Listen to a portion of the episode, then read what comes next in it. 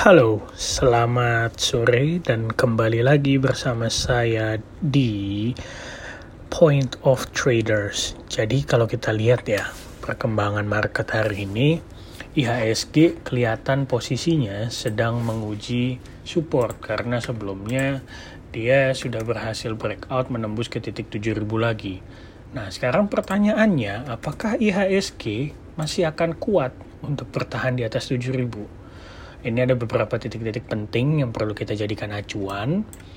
Yang pertama, resist terdekat selanjutnya untuk resisten yang harus kita kawal adalah 7190 sampai di titik 7290. Jadi ada 100 rupiah gap di situ.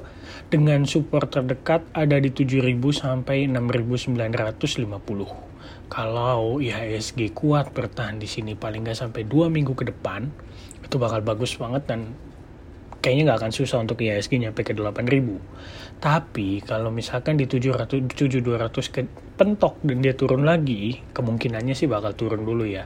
Ada peluang IHSG untuk membentuk double bottom sebelum dia akhirnya breakout dan menuju 8000 seharusnya secara jangka panjang tren IHSG bagus banget. Nggak perlu diragukan karena IHSG kuat bertahan di 6500 ketika di tahun 2021 sekitar bulan Oktober sampai 2022 Maret dia kan konsolidasi lama tuh di situ nggak mau gerak Nah, itu dia ada pembentukan support yang kuat sehingga kemarin ketika IISG setelah lebaran itu turun banyak, dia titik pantulnya ada di situ. Jadi IISG prospeknya masih bagus banget. Nah, sekarang mari kita baca dari seluruh pendengar ada request apa aja nih untuk analisa saham malam ini.